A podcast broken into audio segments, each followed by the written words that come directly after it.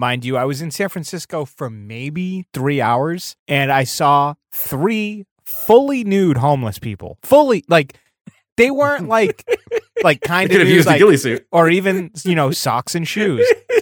Fully fucking nude, and nobody bats an eye. Were the homeless guys well hung? Did you at least get a good dong show? I wasn't really paying attention to the dong area.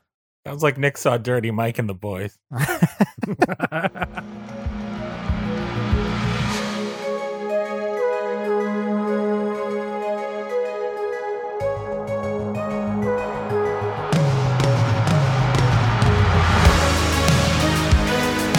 Welcome back, everyone, to S one E one, the show where each week we pick a different sitcom, watch just the first televised episode, and forgetting anything we might know about the future run of that show, rate it and decide if it's a show we would greenlight or cancel. This week we're going to be talking about Shoresy. Shoresy went six episodes with only one season on Hulu, with a second expected to come out later this year. Today we're going to be talking about episode one, which is called Never Lose Again, originally airing May thirteenth, twenty twenty-two. Gonna get things started. I'm Jay Gags, with me as always, all the boys, Nick, Joe, Gordo, and Ferg. What's going on, guys? Hey-o. Shut the fuck Yo. up. Hey, go for a soda. Did you guys know the song Go for a Soda, by the way? No, but I think you brought it up before when I po- when they was when they were still teasing this show. That part of the show was the teaser, and I think you had mentioned it then. Yeah, I implore anybody listening right now, when they're done with this episode, just look up the music video for Kim Mitchell's Go for a Soda, and uh, we'll watch it later on, you guys. I think you'll really appreciate it. It's a, it's the most insane music video ever, and the song became a anti-drunk driving national anthem in Canada in the eighties. It is amazing. So yeah, so Shoresy, this is a spinoff. So we did Letterkenny a while back, and now we're doing Shoresy, and which one of, I can't remember, which one of you guys picked? Ferg, you picked this one, right? Huh? We, hi. Were you, uh, did you you pick this episode? Yes, I did. And was there any uh, like specific motive that made you want to do this one? I went from never seeing Letterkenny to binging the whole show after we covered it, and Shoresy was by far my favorite character. I've watched all like just his parts on YouTube like a hundred times. So when I heard the spinoff was coming, I watched that when it came out and binged that. So. Which is a, a real testament to the show, because Ferg loathes hockey. So the fact yes, that he sure. likes this uh, is speaks for itself. And what about the rest of you guys? Have you guys watched this show before we did this prep for an episode? Huh? We watched huh? it twice already. Um, no, so I was super excited for the show and then never watched it for no good reason. This yeah, is it's my kind first. of the same boat as that. It's only six episodes, so it's yeah, very easy to watch. Ironically, Ferg, I think, before the show came out, leaked the whole season to us in the chat, and I watched, I think, the first couple of episodes. So this is actually a rare moment where I've seen a modern pilot.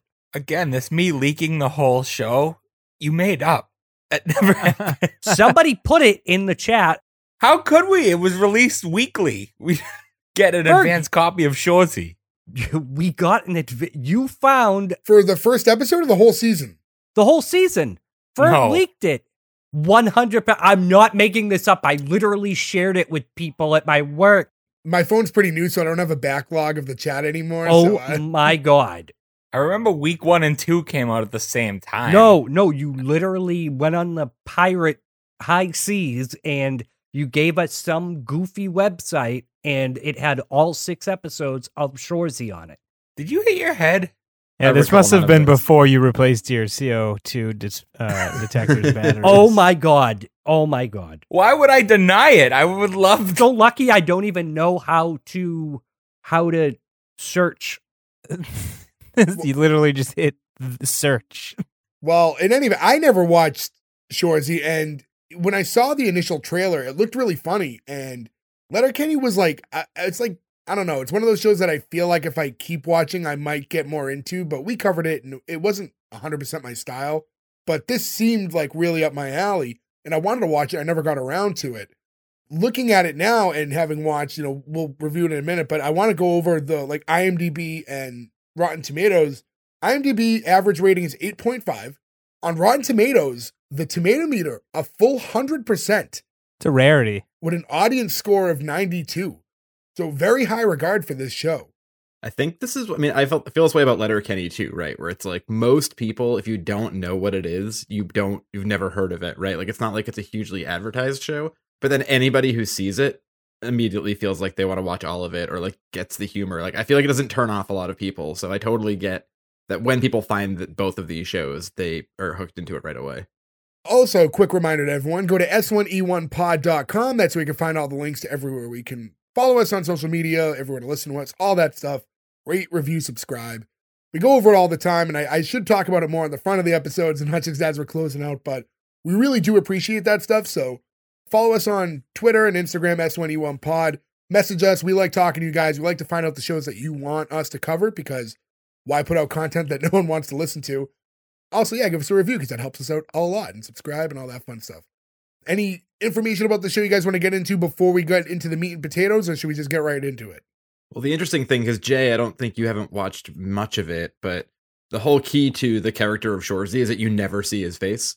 Like, he's never seen on Letterkenny, not on right, this show. I think, well, yes, I know. I've watched this uh, episode, but um, no, I was aware of that. I was aware of that going in, and we'll talk about it when we first meet him. But I think the way they introduce you to this character in the show definitely nods to Letterkenny in that style and kind of the reveal of meeting him. And we'll get into that in a second. It does work both ways, though, because I will say one of the funniest Shoresy things he does in Letterkenny is when he's refereeing and the stuff he says to the yeah. other teams. And then, but you never see his face, and it's kind of funny because it's just his sixty-nine jersey saying all this stuff off camera. And then in this, when you see him doing it with his, it's j- equally, like, it works both ways, weirdly. Like, I don't think I can say I like one more than the other. And is it true that Jared Keeso had a tooth removed to do this? I think it was a fake tooth, but he didn't have, like, one of his actual teeth removed. I had I had read, like, I think it was, like, the I M D B trivia or whatever, said that he surgically removed his tooth to do this. I mean, respect if he did. I mean, if that's true, that is some commitment for sure. Just out of curiosity, went through the chat. Gordo's right.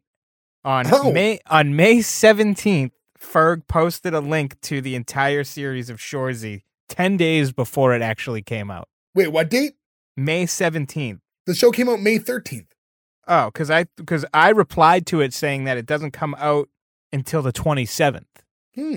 Was it maybe the thirteenth on Crave? Because it usually comes out a few weeks, like oh, weeks later in America on Hulu. Oh, it could be, because it's Canadian. Oh, maybe that's it. Maybe it was when it was released on, what did it go to, Hulu? Yeah, yeah it's, right? it's Crave yeah. first, and then Hulu, and then it, was it gets, in, like, staggered. Yeah, that's all. I knew I wasn't crazy. It depends, like, where you go, because, yeah, if you look at, so if you go on I M D B and you look at the release dates, it shows everything from May twenty-seventh, because it all came out as, like, a streamer together on Hulu. But if you're on, like, a Wikipedia, it gives you different release dates, because that's where it originally aired outside of the country. So, yeah, May thirteenth, that's how those became available. That, that makes sense. So May yeah. thirteenth is when the episodes first came out. That's probably why everything was available for uh, online high seas pirate websites, like uh, Gordo was saying. Avast me hearties. So that makes sense now. Gordo, um, how do you feel about Ferg calling you a liar on air, knowing damn well that he sent you the link? He's still a liar. I sent it out when it, I sent it out after it had all aired in Canada. In, in Canada, in Canada, it doesn't count. That's how I watched it. That's how. I- Oh, hold Ferg, on. Ferg went to Canada. Just so I've never been to Canada. Awfully. Thank you very much, boys. That's a lie. Oh, yeah, that's right. Oh, no, not this one again. For those of you who uh, haven't been listening to us for a long time, just to tell it really quick, many, many years ago, me, Nick, and Gordo, and some other friends of ours went to Montreal. We asked Ferg to come. He didn't want to. No, they didn't invite me. They planned it in front of me and didn't invite me. I wanted to talk about this really quick. This this came up in conversation the other day with somebody, uh, and it, it just highlighted how truly stupid we were as adolescents, because this trip in question, regardless of whether or not Ferg was invited, was fucking cursed, because on our way there, the bus was six hours late because the air conditioner on it broke. We hung out in Copley Square for six hours waiting for this bus, which, if you don't know, is how long it takes to drive to Montreal, by the way. That's the drive. Yeah. Second, on the way home, the bus literally died in Medford, and it just, it coasted around a rotary, and they just left us there. And ask us Wh- how many of us thought it might be a good idea to get our fucking money back? Because we never even tried. We were six hours late and stranded on the side of the road. And we were like, oh, you know, I guess that's part of the fucking price. Because why didn't we get our money back for that trip? I, I still don't understand it. That's the folly of youth, though. You think yeah. you're invincible yeah. and everything's an adventure. So you don't really think about it or push back. You're just like yeah. so excited to go do something. We're all like eighteen, nineteen. We're just excited. We just got to like drink and see boobs. And we're like, this is the best trip ever. What you guys don't know is that was my ultimate revenge. I was just sabotaging yeah. your bus. First, just under the hood of the bus, chewing on wires. Fuck these. Like a rat. I think, if anything, it's funny to look back at that trip. I mean, because you're young, right? So we're there, and we're not legally old enough to drink in the States. So we go out there, and the whole objective is like, let's just drink for days. But like now, if I was like in Montreal, I'd be like, oh, there's so many things I'd like to visit and see. Like the trip would not even remotely mirror. I probably wouldn't oh, go yeah, to a no. single place I went to then, but eighteen, year, eighteen, nineteen years later. It's a different vacation vibe now. But yeah, let's um, let's get into the episode itself. What's funny is, so it starts off with this Bro Dude Presents Questionable Call, which is like a hockey call-in show that has like a panel. This is fake, right? Yes, it is. Yeah, I looked it up. And this is what I like, because we just covered Ted Lasso, and in that episode, when they cut to E S P N, I said this exact thing, like, I like when you create a fake show and do all this, because it kind of keeps you in the fantasy world instead of like having it come out and then it's E S P N and whatever. And it kind of dates it in a weird way. It drives me nuts. It's like the, not the last James Bond, but the one before that, maybe Skyfall or whatever. James Bond is like in a bar, like in some far flung place. And it's like Wolf Blitzer reporting live from C N N. And you're like, fuck you, Wolf Blitzer. Get off. This is, I'm in a different world right now. I don't want to watch a real news anchor saying he is who he is. Now, I'll say a couple of the people that are used in this fake like show are real people. I, I assume the hockey guy was real. They're all real people, Jay. They're not fake. You know what I mean? So like R A, who is, he does work at Barstool. He does the Spitting Chicklets podcast. He was the super Boston guy that that's in this episode. The guy who has the most Boston accent. Yeah, of all time. I mean, he's a real guy. I mean, he's playing himself in there. One of the other guys plays himself. But in general, this fictitious sports show to lead you in, I really liked. And it is funny that we're just a week removed from talking about, or now two weeks ago when we did Ted Lasso, to, to have that critique where I said, you know, I would prefer it done this way to see it done that way and enjoy it. Um, it was fun. I'm so glad we planned it that way when we wrote the script. Yeah. I was like, I'm going to plant seeds two weeks ahead of time. And now also Bro Dude Energy Drink is a big carryover from the Letterkenny world. There's like okay. a whole subplot in one of the seasons about them starting this energy drink. So that's like another way to like sort of tie you into the world.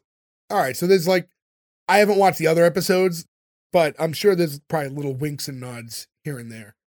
In it, they're doing like a roundtable kind of panel discussion, and they're talking about some stuff, and they're talking about the dirtiest play in hockey and what kind of plays those are. In that, they, they actually take a shot at Brad Marchand, so I, which is funny. Um, us being Boston guys, he's been a career Bruin, so it's fun to hear him mentioned. They talk about potential dirtiest players in the game, outside of Ric Flair, of course. Uh, as far as hockey goes, I, I know you guys aren't really an avid hockey group, so I don't know if you guys had any answer for that, is who you guys feel is one of the dirtiest hockey players of all time. Wayne Gretzky. Wayne Gretzky? I, I named know. a hockey player I know. Who was the Bruin who, he ended up being the coach of the Islanders for years too, and he climbed into the stands and started punching the fans during a Bruins game? He's who I would pick, and I can't remember his name to save the life. Oh, right Meta now. World Peace. Cheevers? No, not Jerry Phil Cheevers. Esposito. Esposito. Esposito. Esposito. No, he was one of the older ones. I forget. uh, I can't remember. Are you talking like the Big Bad Bruins days? I think like, that's who he's talking about. I mean, I'm not as well versed in my players from back then. I want to say it's like Cheevers or... No, he was he was a goalie, but way before then. Cheevers was like the first goalie to wear the mask. He's like... Yeah, and he put the stitches yeah. on it. Every time he got hit in the face with a puck, he added a stitch. Hold on, I'm on. Mike Milbury. I do know who you're talking about. Though. Oh, Milbury. All Mike right. Milbury, yeah. Oh, okay. I'm not as familiar with his playing career to know like if he was, you know, super dirty or not.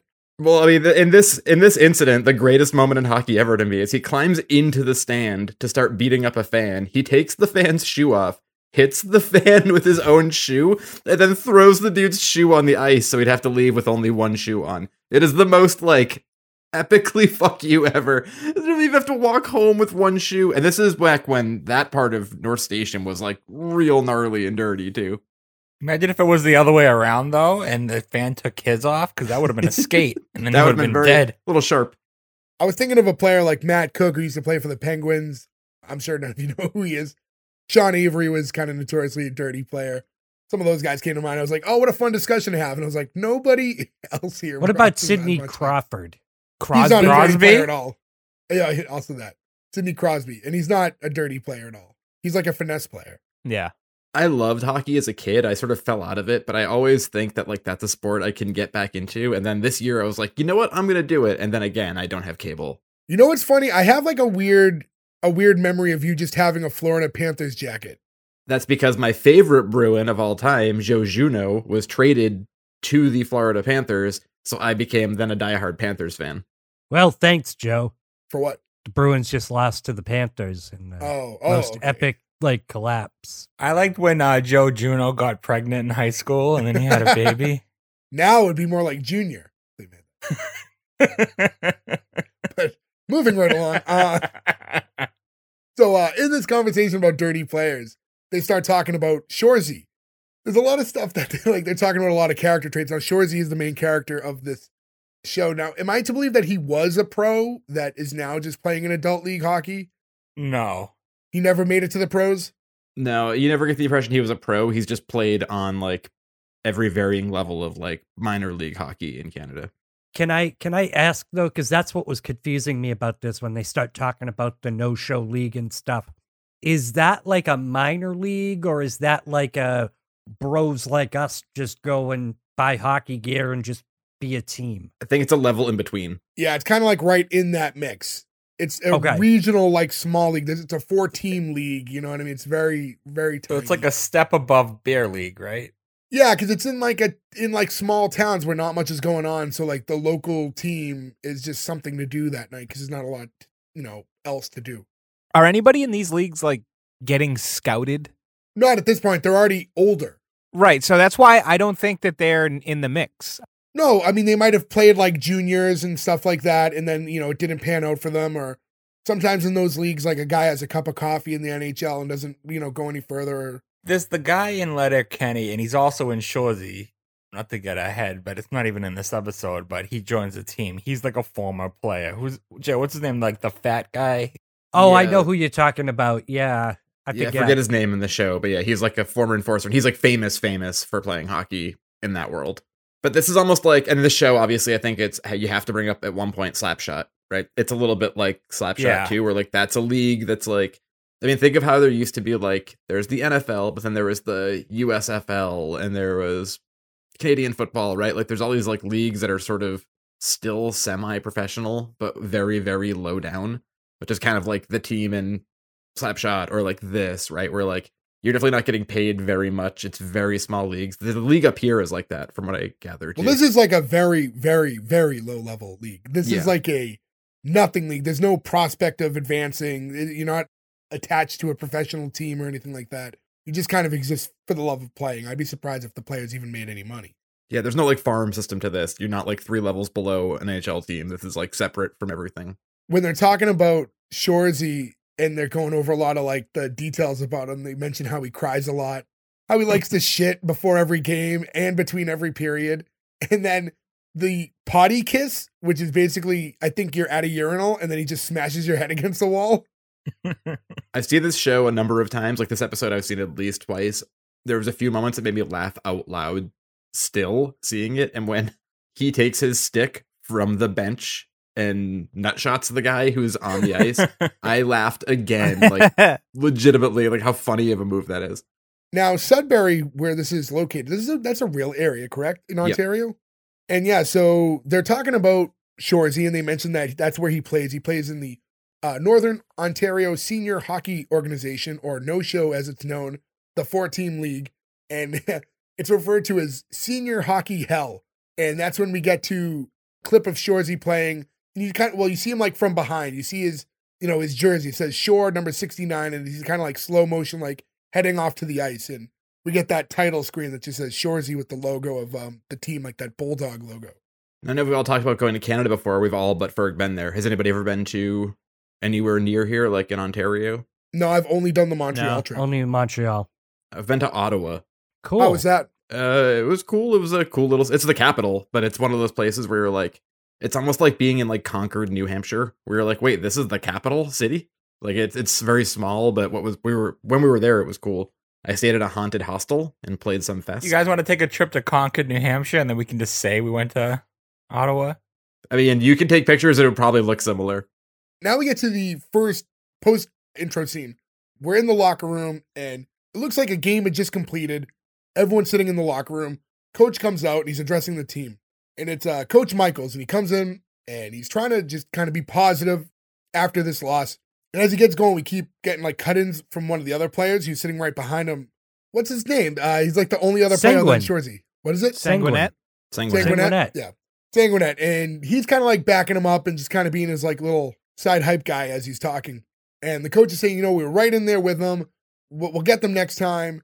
And it gets cut short by the sound of a bull fart, which I assume at this point, Nick and Gordo in her in hysterics. Who isn't? Uh, it's a fucking yep. hysterical bull fart. If you genuinely didn't find that funny, you have uh, a mental issue. Like you have a, a chemical imbalance. It should be funny to everybody. You're just a grumpy old man if you no, don't think that's right. funny. I think in this context, it was done in a way that was humorous. Yeah, this is funny. It's no, it's not funny is when you wake up at seven in the morning to some video you sent that seems like it's some real accurate thing. And I'm like clearing my eyes out to get up for work. And then it's five minutes and then it ends with a fart. Then I'm fucking furious at you. I love this is that funny. Makes it funnier to me I was now. just going to say, I love that that worked out exactly the way I wanted it to. I just was angry. Yeah. So, I mean, I again, I, I, a lot of you who have been listening are probably aware by now. By no means am I trying to claim that me and Joe are at a heightened sense of maturity. We're not. No, you guys are anti-fart. But the other three are much, much, much more into fart humor than Joe and I are, who do not gravitate towards that humor. And now we have to deal with usually Gordo sending tens of thousands of fart videos in any given month. But now that you guys have gotten more clever and found a way to disguise it, so I think I'm watching real information until the end, which is good on you, but also fuck you. There's so many times that I just see a thumbnail to a video from Gordo, and I know it's a fart video, so I just don't open it, because I already know what it is. Well, that was the smart thing. It came from Nick. I know to avoid ones from Gordo. Like, that's like a immediate, like, I'm not going to dignify this. I know what it is. With Nick, it could have been anything. It could have been, like, check out this guy doing something weird to a bridge. Like it could have been anything. Like I would have been like, oh, there's probably something interesting. I didn't expect what it was. And then I was like, and then my wife is like getting ready for work in the room with me. And she hears it. And then I just start like, fuck, God fucking damn it. She's like, what are you watching? I was like, no, I'm not watching. Oh, it's so fucking aggravating. I didn't even click it. I can't believe how well that worked. Yeah, oh, you really, fucking amazing. You prompt me pretty good on that one. I'll give you that you got me. So um, oh, man. The coach asks Shoresy if he has something to say. We just get more farts.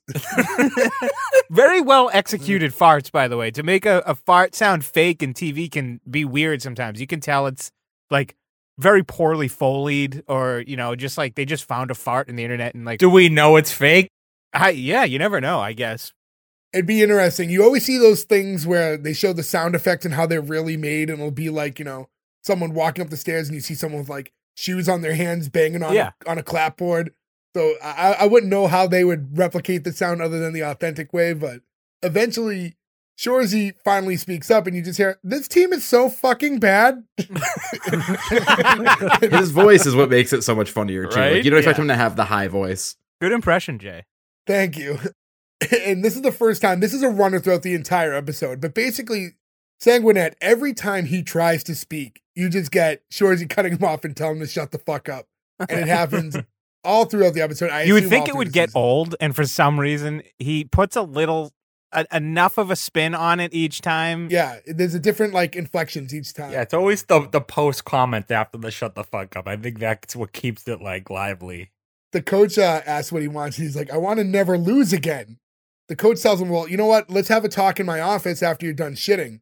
He's like, oh, you think I'm shitting, Michaels? I should be so lucky. I'm puking and shitting at the same time. This team is so fucking bad. I've lost control of my bodily functions. I should be so lucky is a fucking funny way to describe what is happening in that moment. Yeah, because Shoresy's basically just like, we just lost five, five oh for the twentieth. Yeah, five goose for the twentieth loss of uh, of our season. And you're out here like making excuses about how the other team's good and how we hung in there. And the coach's like, they're a good team.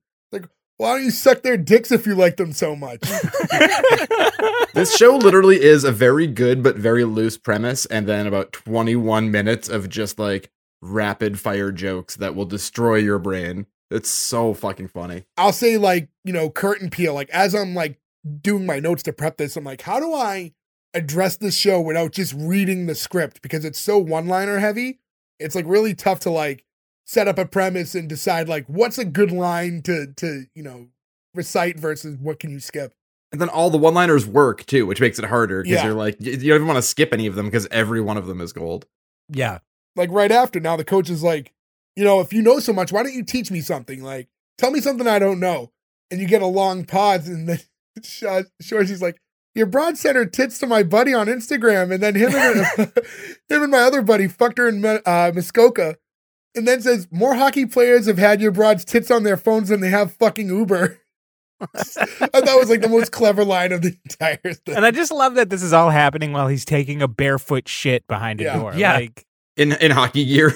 Yeah. He also says that she cleared the play- place out with her coke farts, which yeah. made me laugh so fucking hard because I don't know if anybody here has ever done cocaine, especially ten or fifteen years ago. I mean, I would never advocate drugs, especially now that there could be anything in them. But before that was a threat, the stuff that was in coke was always just baby laxative. And you just yeah. knew if you were at a party and a bunch of people did coke because everybody's coke farts would clear out the room. So that was like such a weirdly, like, specifically accurate joke on top of being funny. Becomes the bean scene from Blazing Saddles. Oh, man. Best scene in, in cinema history. When uh, Sanguinet tries to cut in to stop him, he's like, shut the fuck up, Sanguinet. Everyone knows you got an underwater squeezer from her on the other side of our party uh, last summer with Saga Beach. He's like, I could have got one too, but I was having an aqua dump. The writing of this show and of Letterkenny, the amount of things they have put into the cultural lexicon, like aqua dump, like it's ah, just. I'm going to have to cut you off because according to. Uh-oh. Uh-oh. These nuts. On right. June tenth, two thousand seven, aquadump was put onto Urban Dictionary, which was the act of performing a bowel movement in any body of water under the complete anal submersion. I love that you were trying to read that, and then you got to the person's name not expecting it and started laughing before you could read it. Are you sure that wasn't you? Yeah, which makes me just think that you're reading your own submission. I wasn't that clever in two thousand seven. Good thing you got so much smarter. Yeah, you're so much more clever now, Gordo. I'm really glad in the intervening years things have uh, ticked up for you. So now Michaels is losing it, and he's saying that he should fold the whole team, and he heads out of the locker room. And Shoresy's like, yeah, stick with me, Michaels. You'll learn something new every day of your life, you piece of shit. And then the toilet flushes, and you see Shoresy step out.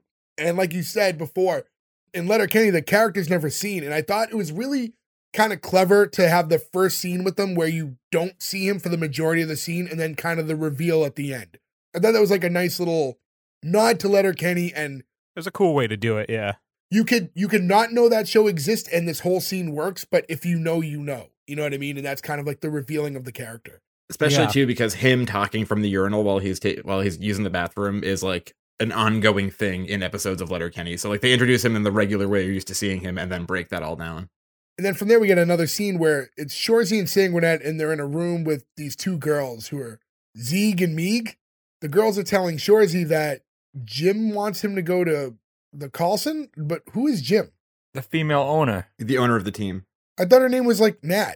This also confused me. I have no input because I was also confused with this. So-and-so wants to meet you at the thing, and then, well, I think it's called the Carlson. The Carlson, yeah.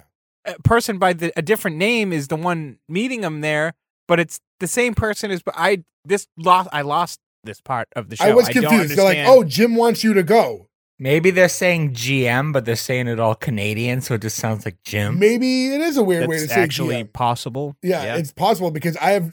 No, I was joking. And it might it may, it might have worked.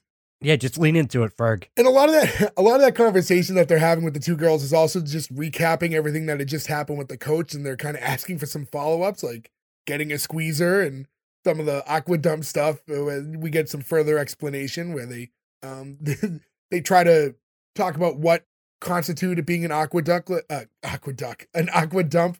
An aqueduct is very different. Is it an aqua dump if it's in a tub? An aqua dump would be terrible, by the way, because it would float up and hit you in the face. Not if you were in, like, an ocean. No, if you're floating, your chin's above the water. You take a shit in the water, it's going to float up and you hit you in the chin. You don't have to be chin. floating. You could... All right. It, it, it, what a weird conversation. I imagine you want to be in running water. You could be to your waist in water. You don't have to be to your neck in water. What if you're in a river or on an ocean, and then you take a dump, and it just goes downstream? Like, it goes bloop, and it goes down the river. Well, to go a little further ahead, they're talking about they're hanging off of a party boat, which means that they are hanging with their yeah, legs. So the water, in the water must be deep. And their arms are above it. So it couldn't come up and hit them in the face because they're on a boat like this, but their body is under the water. And there's a propeller. So they also do later in the episode show this scene. So you do see how it plays oh, out. Or okay. Not this episode, later in the season. But yeah, that scene um it basically ends with them being Shoresy being forcefully told that he has to go to this place to Carlson and uh, kind of address. I thought they said address the team, but we only really have him meet that girl, Nat, later on. So we get to um, an exterior shot of that bar, which it was like a line to get in. It's like a bar, but it's also like a dance club. Yeah, it's club-ish. And the camera shows us Sanguinette, who's like, Sanguinette, I'm sorry. And he's like kind of scoping out the place from the inside.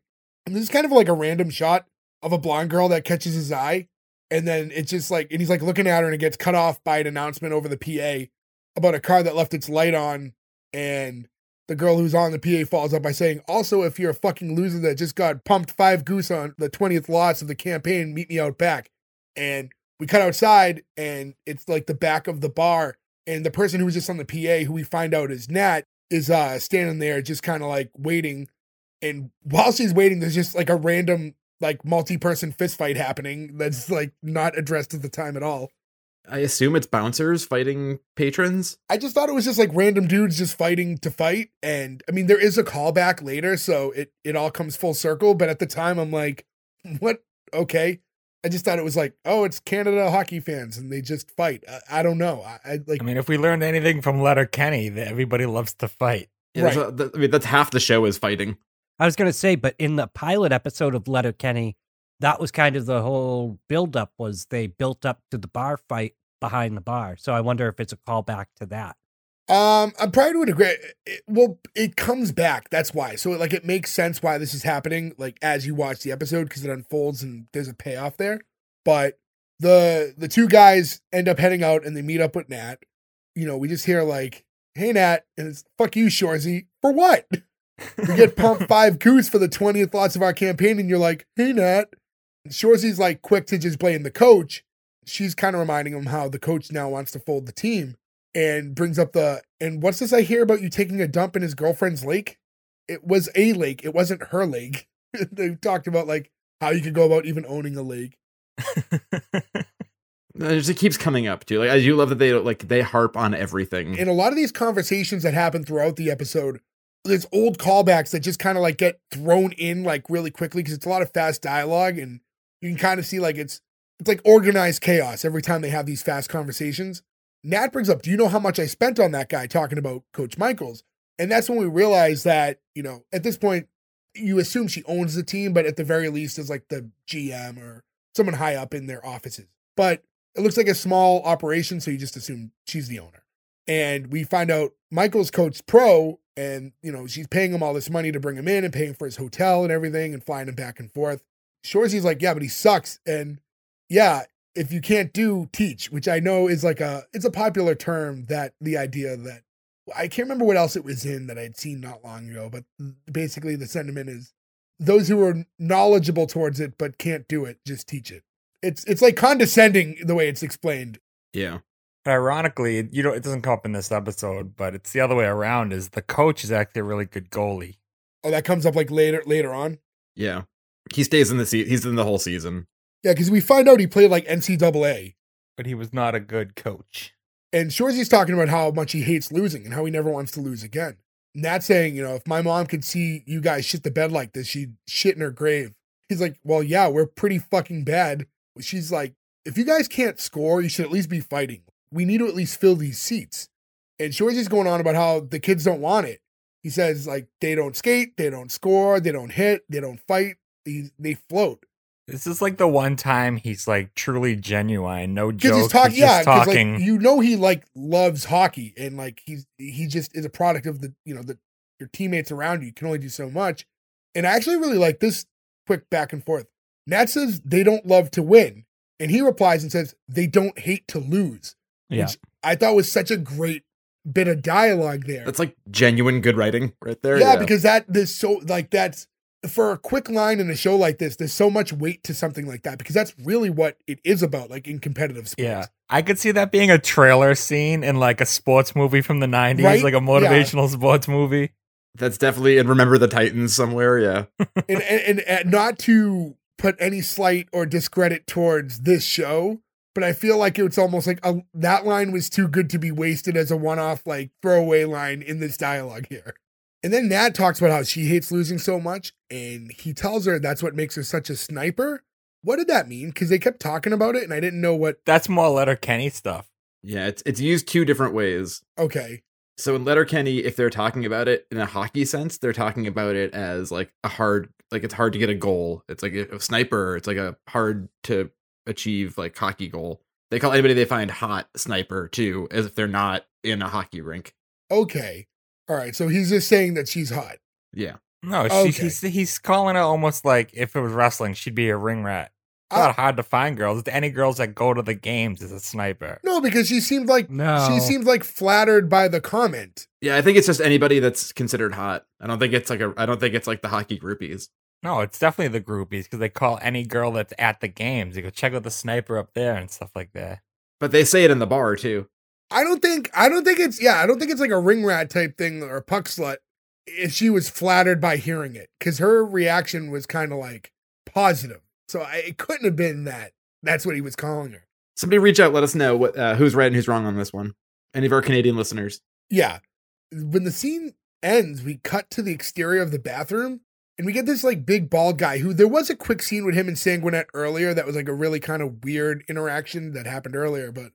Just to go back a real, real quick, Joe kind of nailed it, but a sniper in hockey is somebody who so scores like a, laser goals, right? Who somebody who just yeah. somebody who scores a lot, and hot chicks score often also, so they are also snipers. Go okay. uh, there it is.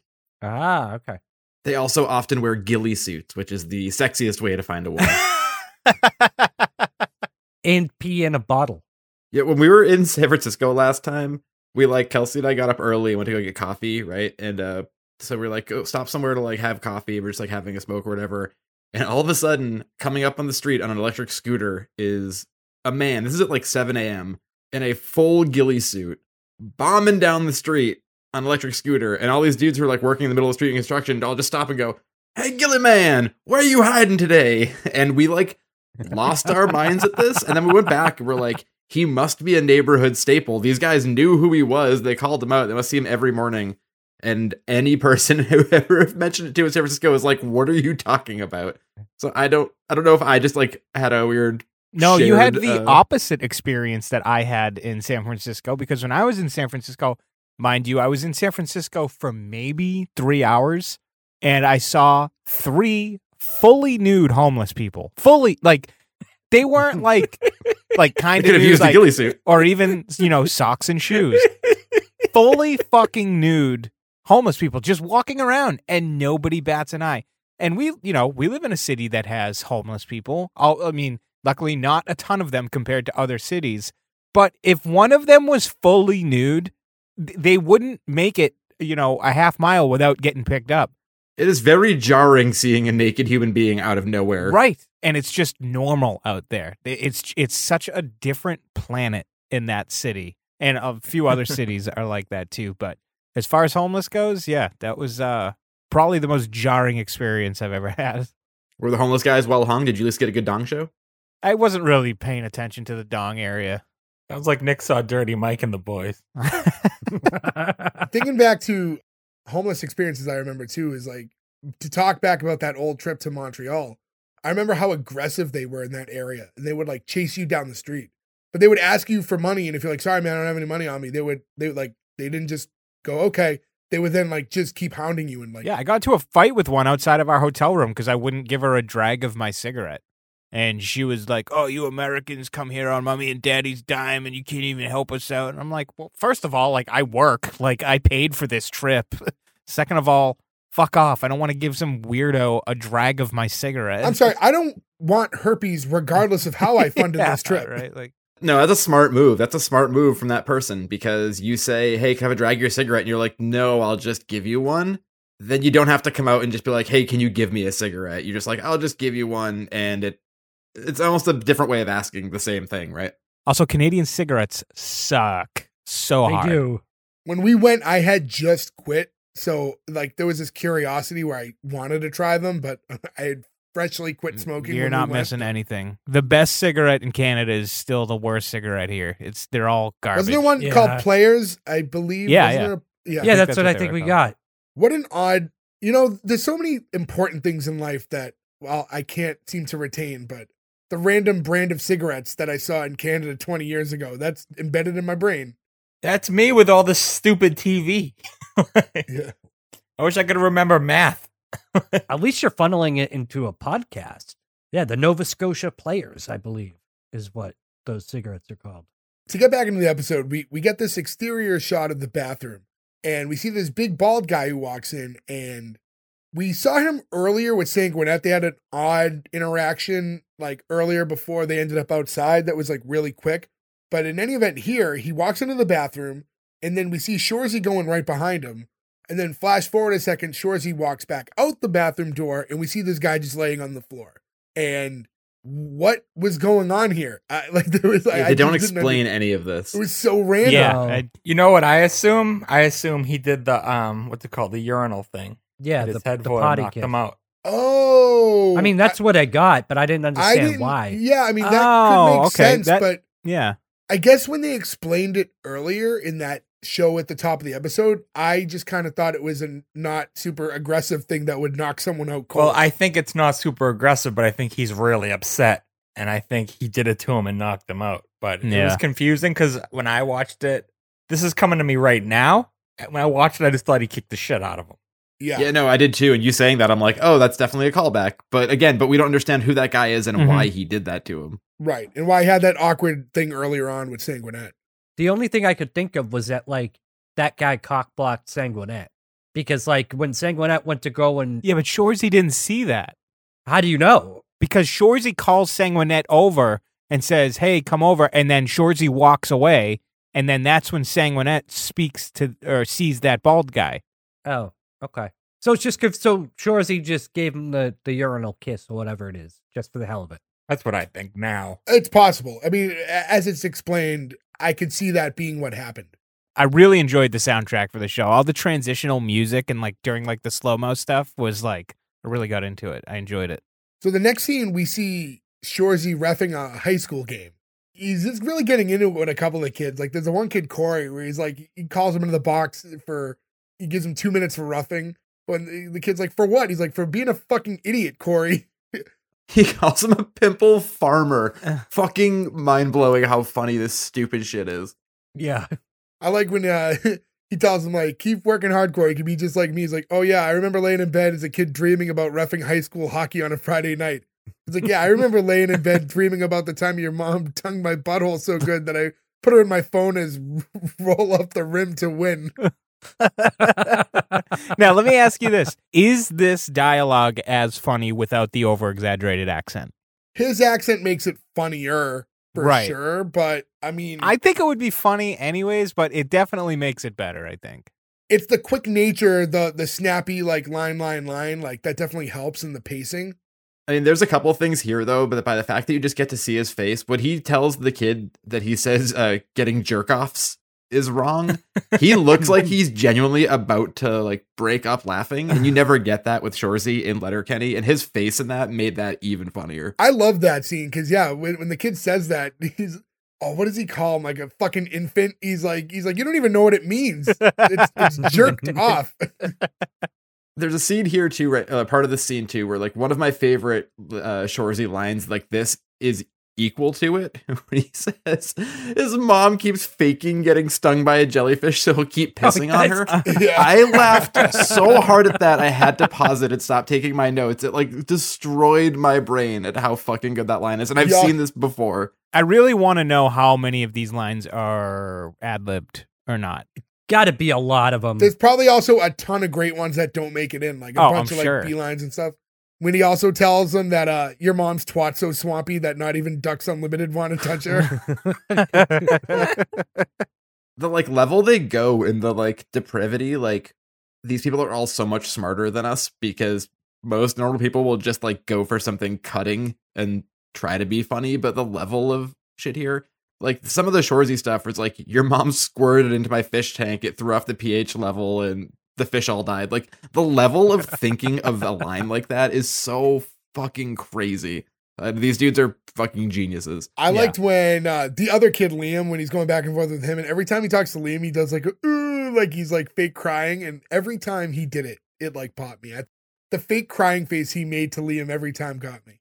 One thing though, I, I, I do like, so we, we were talking about how the, the way the lines are delivered and how that's adding to it and the accents and how that kind of goes along with the humor.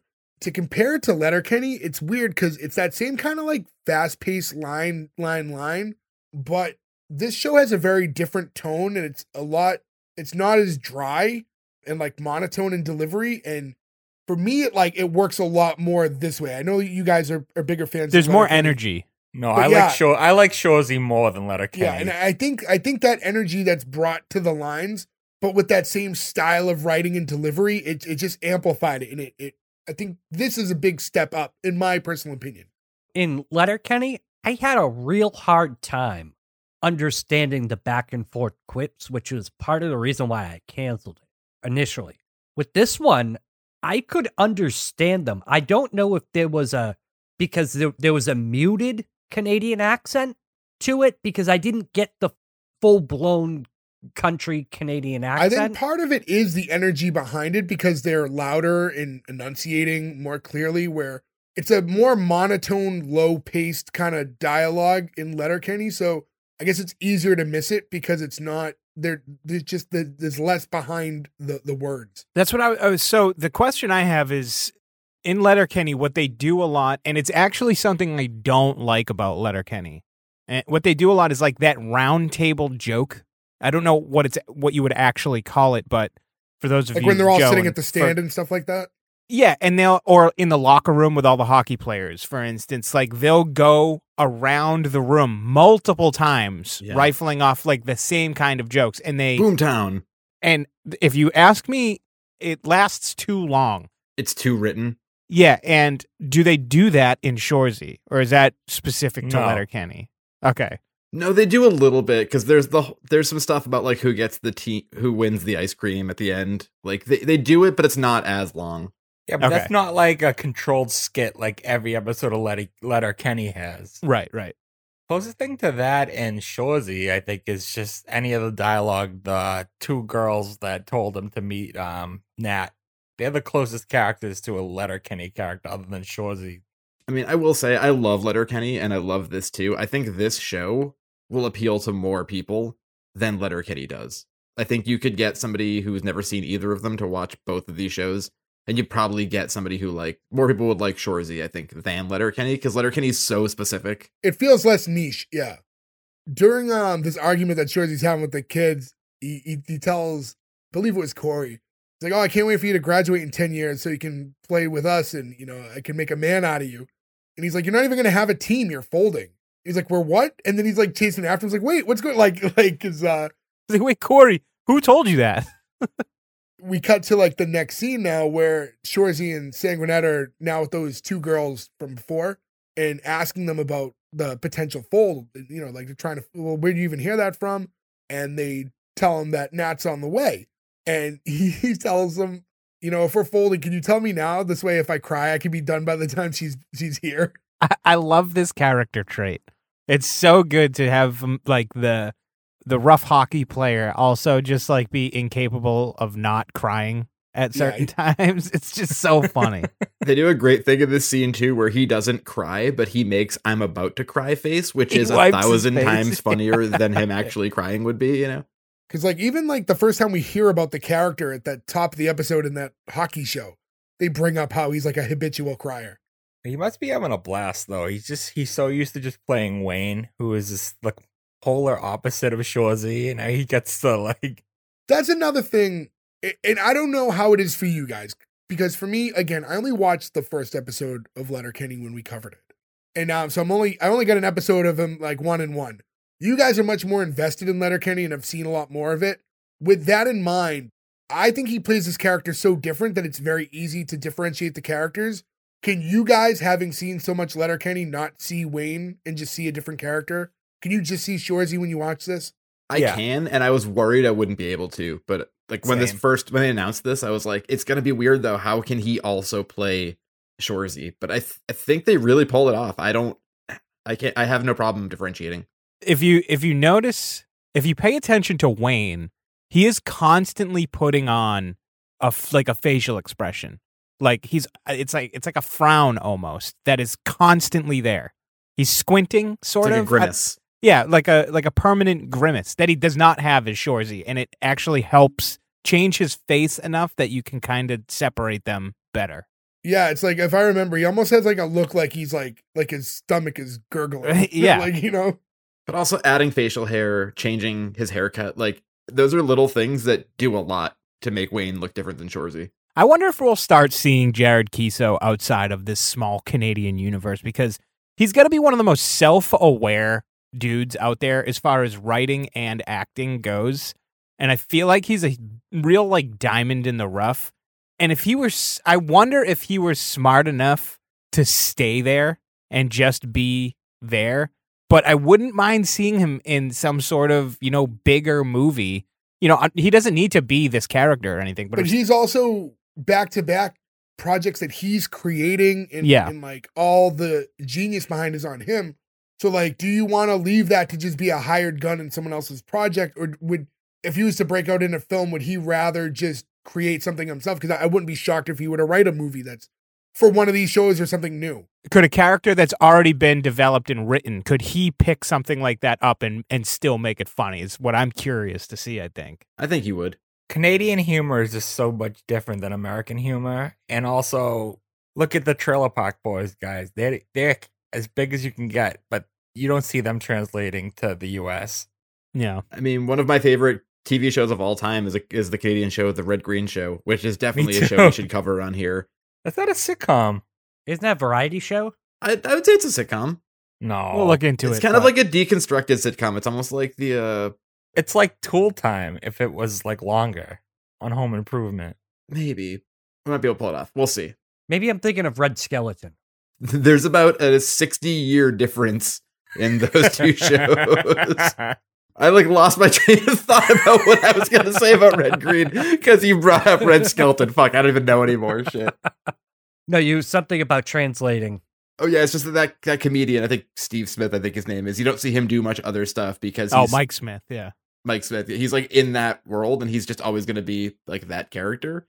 But I, I think that that's a different niche than Jared Keeso, who I think could. They've already given up on live action T V shows. Like they I don't for correct me if I'm wrong, but I don't think any more live action Trailer Park Boys are coming out. I don't think so. I think they just, they did that animated one, and that's the new only thing I've seen. Then they had the Swear Net thing when they play themselves. They also have such a, they've had so much success under that.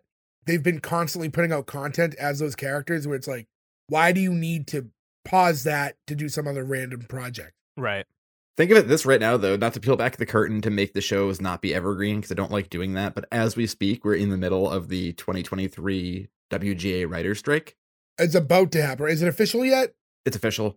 They canceled all the late night shows already. Yeah. Wow. But that's the Writers Guild of America. I don't believe the Canadian Writers Association or whatever it is, like if it's related to the C B C or what have you, I'm That's not sure. That's their time but... to strike. Yeah. Or this is the time to put out a ton of content or write and produce a bunch of stuff because networks are going to need stuff, right? Like the last one of these things went on for what, one hundred days. That's a long time. From what I hear, all the networks were super prepared for it this time, and they have this a million things in the bank because of it. I feel bad for like the late night people, and I feel bad for like S N L, like all those shows. You're like, you just can't do it. But like, I support the writers wanting fair compensation too. They make a fortune. They're asking for crazy shit. No, they're asking for reasonable stuff. It's this not... is all a conversation kind of for another day because it definitely takes us out of this, and it's it's very time sensitive. But I think it's reasonable. I will say that. I will say the the streaming aspect, and that's one thing that changed when we went from everyone watching conventional television to the streaming platform. The way they go about royalties and stuff, I don't think was ever properly ironed out when they started moving in this direction, and that seems to be a big problem. And we've seen that even, it's no secret that we're all wrestling fans, and that was a big thing. When they went from the paper, pay-per-view business model to the W W E Network, and it was on streaming, and now on Peacock, it's like, well, how are these people compensated? It's a different thing, and like that's been an issue. And that's all just stuff that I think across the board on all levels just needs to get worked out. Like, how do we go about paying people now that syndication is not really what it was, and, and all these things are being on demand used on streamers? I mean, think how much money people lose now if you're like an actor or writer or whatever, just on the fact that there's no like D V D box set the way it was, right? Like when the entire season or series of Seinfeld came out, that was like a three hundred dollars set that a million people bought, right? Like everybody involved in that made like really good royalties out of that, and that's sort of like that part of it's pretty much gone now, except for like niche releases, you know, like Blu-rays of stuff. But usually it's not, there's not a huge amount of T V show sellers, you know, like they don't. Yeah, but to make up for that, they've already gotten increases in pay. What they want now is they want to have permanent jobs instead of being hired as co- like not contractors, but per thing, and that's the main sticking point for it. But isn't that part of being in the union though? Like you're in the same pool. I don't think it's smart to have a discussion about something that we really don't know a whole lot about. Right. And again, it's very like, and if you're listening to this episode a year later, it like makes no sense. But yeah, so, so to get back into the episode, Nat walks in and announces that she's fired the coach, Michael. And, but that's because they're folding. And Shoresy's, uh, Shoresy's reaction when he hears that, like the face he makes, like the whimper, yeah. Like lower lip out. Well, he starts crying. He also grabs Sanguinette's arm for, yeah. to brace him, which is a great little move. Nat goes on and she's talking about how, you know, the seats used to be full at this place and it was standing room only. And now nobody cares. Like no one goes to these games anymore. And, you know, her mom didn't give her the keys because she has like all the hockey information in the world, but, you know, she cared the most. And now nobody cares. And he just goes, please don't fold.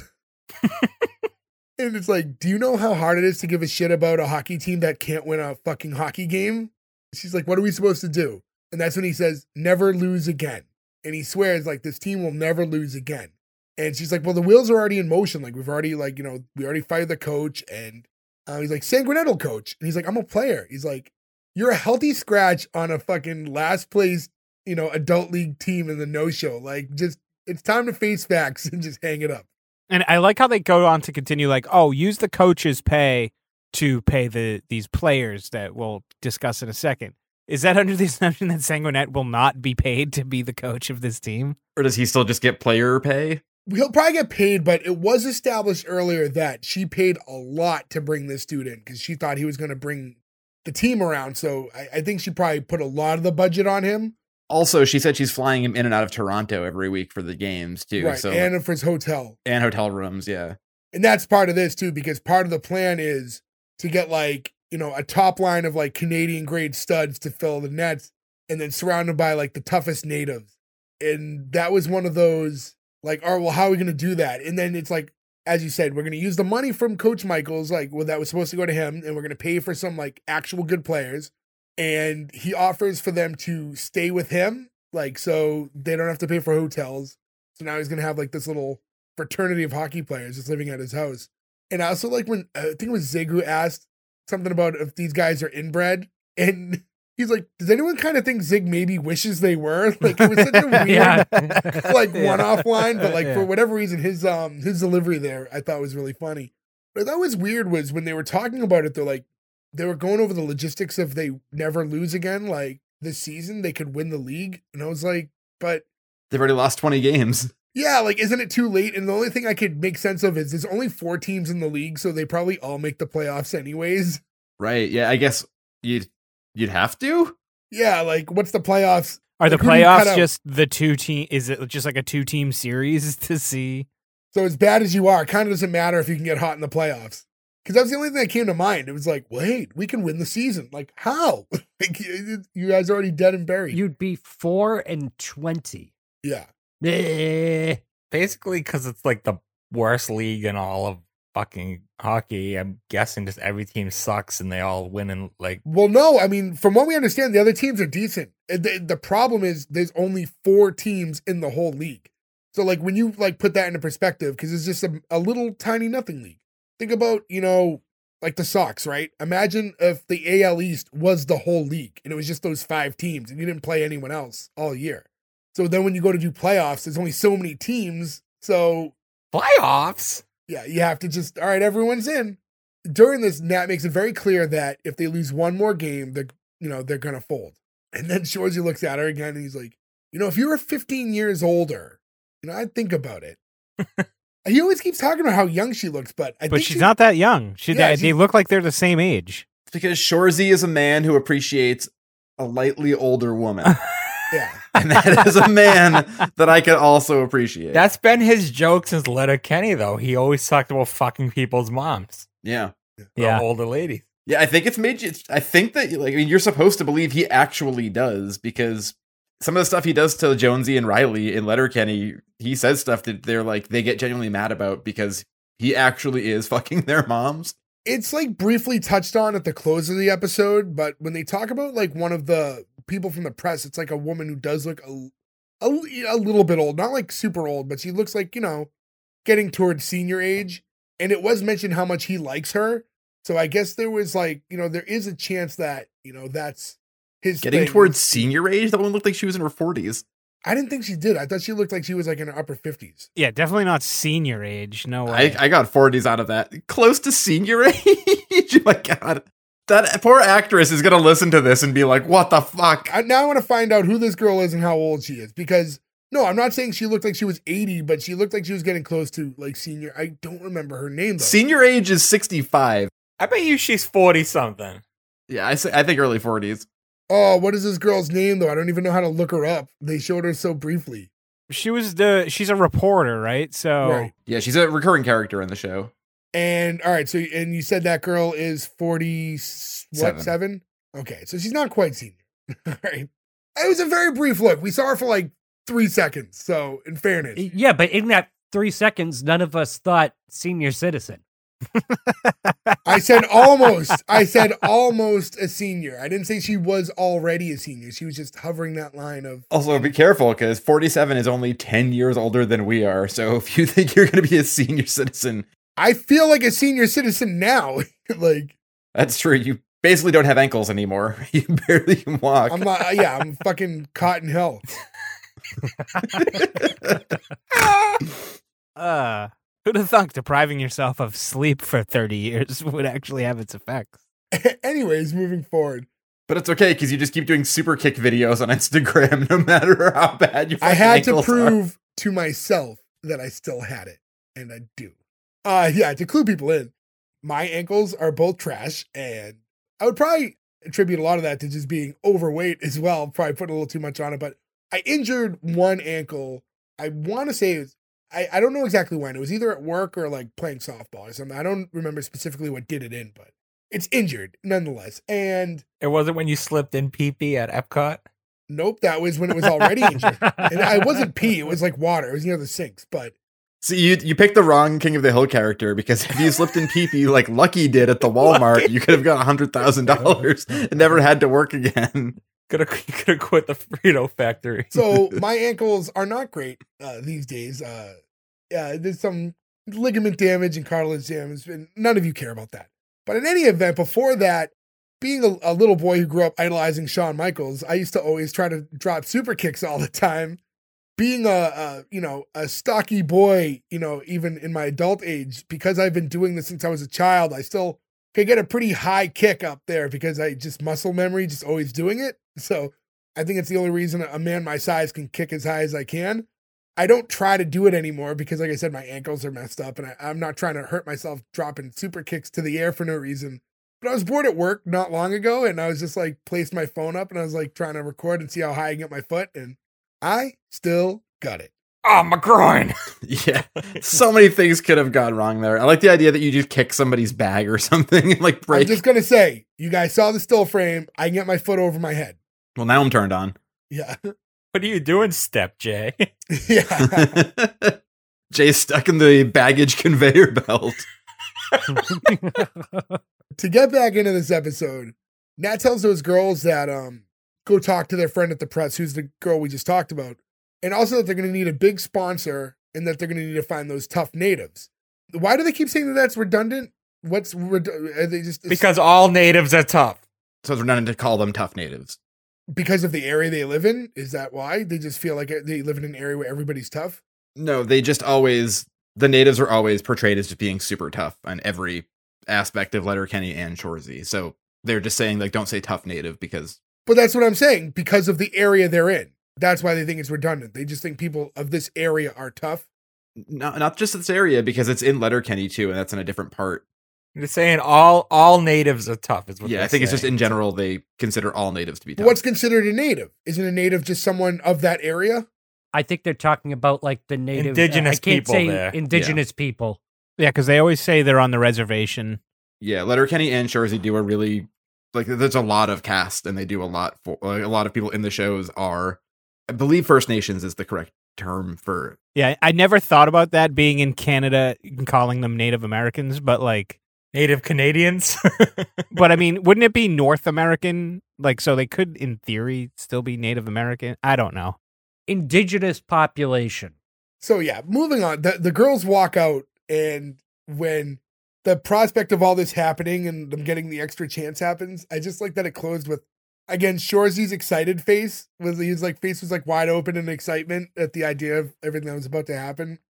Was that the end of the episode? I forget. Well, he ends it. He ends it on the classic Shoresy line from Letterkenny to Sanguinet. Because we we cut from there. We cut to the three girls walking outside to that back of the bar where Nat had originally met the the two guys earlier. And we see all those random guys fighting that we saw earlier. Like I it said, there was a payoff. And now we find out these are the natives that they're going to recruit to be on the team. These dudes who just seemingly spend all day just fist fighting for no reason. And one asks, Nat, do they play hockey? This is Canada. Everybody plays hockey. True, from what I understand.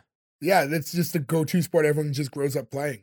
I don't feel like, I don't know, nowadays, I don't know if we have like that one sport that everybody plays. Baseball. It's, I mean, as a kid, it's baseball out here, but soccer, I feel like, is also getting very popular for kids. Yeah, but you don't really, I mean, yeah, I guess if you, you had like a pickup game of soccer, sure, I'll I'll throw down with you, but. Oh, kids kids have always played soccer. Even J- Jay and I even played soccer. You just, you grow up out of it. I was going to say, as a youth, soccer is the weird. It's like the thing, I think every kid, I think every kid does play soccer. It, like, even when. Again, we grew up when soccer was not popular in the States, and still every kid played soccer. Yeah. Yeah. But I feel like a thing like hockey, like even if you're in Canada, it's just the idea that everyone plays. It's an expensive sport to just casually play, you know? So it's so much gear and ice. To play and need and... gear, especially as kids, because then you grow out of it so quick. I mean, that was always a kind of a problem with the expansion of hockey. It's just one of those things that in a lot of areas that are lower income and stuff, it's just like the kids can't afford to play hockey. So no one grows up into it because it's not something that they can identify with because there's, there's no avenue for them to play hockey. So it just doesn't get as popular as where a baseball or basketball pickup game is like, you don't need much. You know what I mean? So I never thought of that before. That's why a company like Play It Again Sports is like so ideal for a sport like hockey, because you trade in your old gear as your kids get too big for it and somebody can get that. You can get somebody else's and kind of like keep the cycle going because hockey equipment is not cheap. It's a lot of money to just start up. It's in like, so. Plus you need a rink. Yeah. And you need a rink. You could play soccer anywhere there's grass. Yeah. Like in Canada, I guess the idea is like, you know, Joé Juneau, you live in Canada. It's so cold up there that, like, you know, the, the idea of there just being some, you know, maybe some frozen ice somewhere where you can have a pickup game is probably a little bit more likely, on not all year long, but for a good, you know, good chunk of time. That's why that's why Gordon Bombay was so good. He grew up on an ice lake in Minnesota. They call him the Minnesota Miracle Man. Oh, yeah. I do have a friend who lives in Canada, though, who's from here, and he's got kids now, and he makes an ice rink in his backyard every winter. He, like, you do, he, like, make it with, like, you, like, plywood off a giant rectangle, and then there's, like, sandbags on one side, and then you just run your hose into it, and within a day, it's pretty awesome. It'd be fun to just run around and play on. But also, too, in the summer, you would probably just play like what we played, like like street hockey. Yeah, just street hockey. Yeah. So, like, you could play year-round in Canada. And the beauty of street hockey is street hockey is cheap, right? Like, you just need a stick and a ball. Yeah, you don't need to have skates. You can play just on feet. Although, if you have somebody playing goalie, you probably want them to have some pads. The goalie! The only time that you could tell, like, when we played street hockey, the person that was the actual goalie played because they had the pads. It depends, like, where you are, too, like, the logistics of being able to have, like, a quick game. And my mind instantly goes to um, Wayne's World. Wayne's World. Yeah. Like, game on, game on. Every time a car comes, like, because that's what it was like playing things like on my street growing up. Mine too, yeah. You just had to keep pausing every time a car went by. It's like, it really takes you out of the game. And also kind of hope that you don't, like, shoot the ball into somebody's yard and, like, crack a window or something, because you're in a small neighborhood street. It's going to be pretty obvious who did it. I've had plenty of those arguments with neighbors. I had a couple myself. Now we see the two guys at the rink. They're having a conversation about kind of everything going on. And then there's a point where Sanguinet, during the the conversation they're having, says, I feel like we should tell the league to have an eye for us folding before playoffs. You just end with Shoresy going, Sanguinet? He's like, yeah. Give your balls a tug.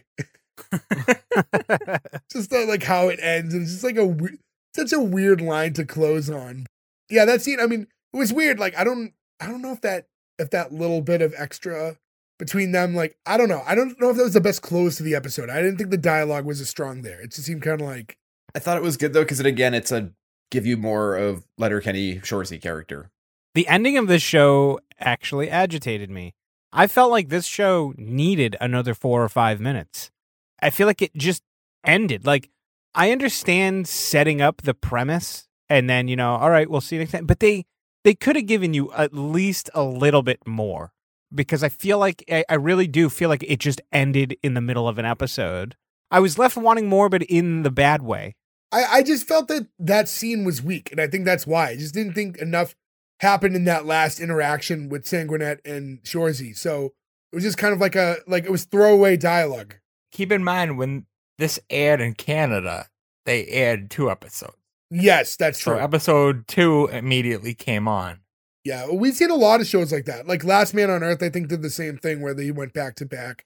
You have to sort of give it a different lens sometimes now with the way shows are put out versus sitcoms we do from like twenty years ago, right? That but happens a lot, like, when we we tackle those Netflix shows, same thing. You know, like the shows that are made for streamers as their default original air. It's a different formula.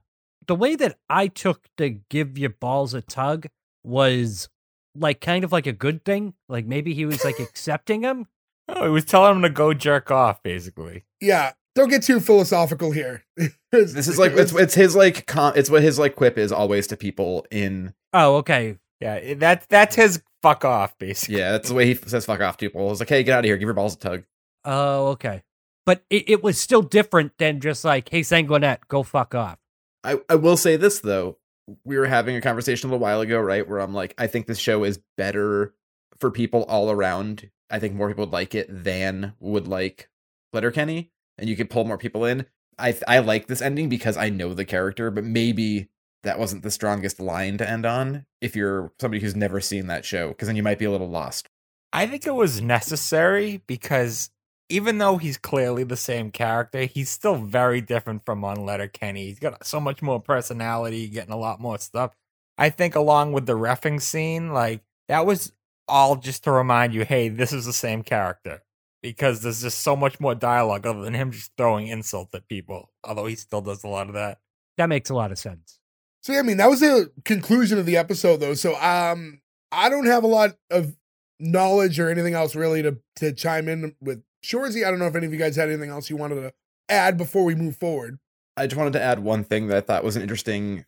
Uh, obviously, this is the type of reference I think that is made for people in Canada to understand more than us, but at one point he references a Sudbury nickel, and I like I noted that, and I was like, that's got to mean something specific. So when I looked it up, in Sudbury, Ontario, there's just a giant thirty foot nickel that was put there like in the fifties. It's like a kind of like, you know, kitschy, like foam henge or any of those things, like touristy spot, like stop and take your picture. Uh, look it up. It's pretty awesome. I was gonna say, that's shit you love. You know what's funny is he made that joke, and without me getting it whatsoever, I laughed. Yeah, it sounds like an insult, and it sounds like something right? they would say. Yeah, it sounds like a sex move. Oh, you're giving me the Sudbury nickel. Yeah. But anytime he says something that's just like super Canadian, I'm like, ah. Not much else to do from here other than do the green light or cancel. So um, let's just get to that. Uh, Nick, starting with you. Yeah, this is a green light for me. As far as the pilot goes, it's not without its faults. And I use the term fault li- lightly because I don't know if it's the show's fault or my fault for just not understanding some of it. Like we discussed, I was confused with who the, the owner of the team was and why they're why they were called a different name at a certain point. I really didn't like how it ended. I didn't enjoy being left wanting more like that. But having said that, everything in between was fantastic.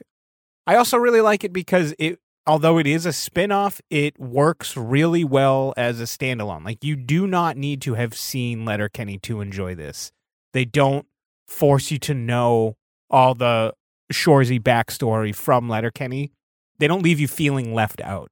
And uh, yeah, it's just got a boatload of potential, and I'm really excited to see what happens. I can't wait to keep watching. So it's a green light. Joe. Yeah, green light completely. I think that they did so much in twenty minutes. Like, this is going to be one of our shorter episodes because the plot itself is pretty easy, right? Like, they come in, they have to make the team. When they end it, I love how the episode ends where you just get like, hey, these are these four people. Oh, and also all these people are going to live with Shoresy. Like, they put all these seeds in your head that you're like, oh, I can't wait to see that. Like, I know these situations that are now going to be upcoming are going to be super funny. And then they give you what you have to get to the entire end with. They'll never lose. So now you know exactly where this is going. And by how funny all these guys are in it, it like just makes you want to keep watching and be like, I want to see this journey, see how it ends. And I know I'm going to laugh the whole time. I'm a huge Letterkenny fan. I've seen every season of that multiple times, and I've seen this season of Shoresy twice already as well. And I'm probably just going to rewatch it again now, because after watching it yesterday, I was like, oh, it's only six twenty-minute episodes. Like, I'm just going to throw this on at bed every night this week. I can't wait for the next season. It's a huge green light. Berg. Like Joe, I am also going to rewatch because I was hooked and was upset when it ended because I couldn't keep watching. So obviously green light from me. One of my biggest fears was, I told you at the beginning how much I liked the character Shoresy, but I said, I don't know if he would get old on his own show because he had the stick, but they, they changed it up enough and added enough depth that it works. I really like that. One thing I don't like is something Joe said he did like is the fact that they aren't allowed to lose. And I would have liked it more if it was putting butts in the seats kind of thing and like they could lose, because that eliminates a whole bunch of, um, you know, the team gelling and stuff like that. But none of that really applies now anyway. Yeah, it's just a funny show. I, I love all the fart jokes, obviously. And I was just having fun thinking about Gordo laughing about them. At the same time, I enjoyed it myself. I thought it was smart at the same time as being juvenile. So it's a good mix. So again, green light. Gordo. Yeah, I'm not going to rock the boat here on this one. I think I alluded to this a little earlier. So it's going to be a green light for me. With Letterkenny, it was too fast, too often. Mixed with the accent, I really, really couldn't understand like the quips and the back and forths. With this, I don't know what they did. And I know we kind of touched on it earlier, but it seemed like they slowed it down and articulated it. And I was able to pick up on it. And I absolutely found the show hysterical. Anytime that they introduce you to a character and his first words are a fart, I you you hook, line, and sinker me. The whole thing, really funny. I've seen episode, I think, two and three, but now that you guys tell me it's on Hulu, I think I'm just going to watch the whole series. So this is a rare thing that Gordo has seen, and I really did like. So green light from me. Yeah, so um, we did Letterkenny a while back, and I canceled that one. Despite having the same creator, same star, same kind of general style of humor and dialogue, it's a completely different show, and this one I'm greenlighting. And I don't know, um, we talked before, I think there's something about the delivery and the energy behind the dialogue here, which is vastly different than it is in Letterkenny. And I think it just, it made all the difference for me. It kept me more invested and interested. And I don't know, in, in my case too, just being a, a fan of hockey, I think that, you know, that style of humor is, is resonating with me. It worked either way because, you know, you have someone like Ferg who openly does not like hockey at all and very much liked the show. But yeah, no, um, I think it hit on a bunch of levels. I like that. It, it was a fast-paced kind of twenty-one minutes, easy watch, only six-episode season. It, it's going to be a quick, you know, something I, I think I actually will follow through and watch the rest of the season in the coming days, and excited to do so. Had fun with it. Actually, after I watched it, texted a buddy of mine who, who I thought would like it, said, hey, you should check this out. So, uh, yeah, greenlight for me, that's five out of five. So congrats to Shoresy. You uh, live on to see episode two with us. Yeah, the champ does it again. Woo! Yeah, again, um, and for those of you who are somewhat new to us, you will learn that Ferg is under the assumption that this is a competition and that if we greenlight the show you pick, that it there's a win and loss thing, where um, that is not what we do. Some of us have even gone out of our way to pick shows that we know would be canceled because it's not a game. This is not a game that we're doing. It's not a game you're winning. It's a game I'm winning. Thank you to everybody who has listened to this episode and continues to. Go to S one E one pod dot com. That's where you can find all the links to our social media and everywhere to listen to us.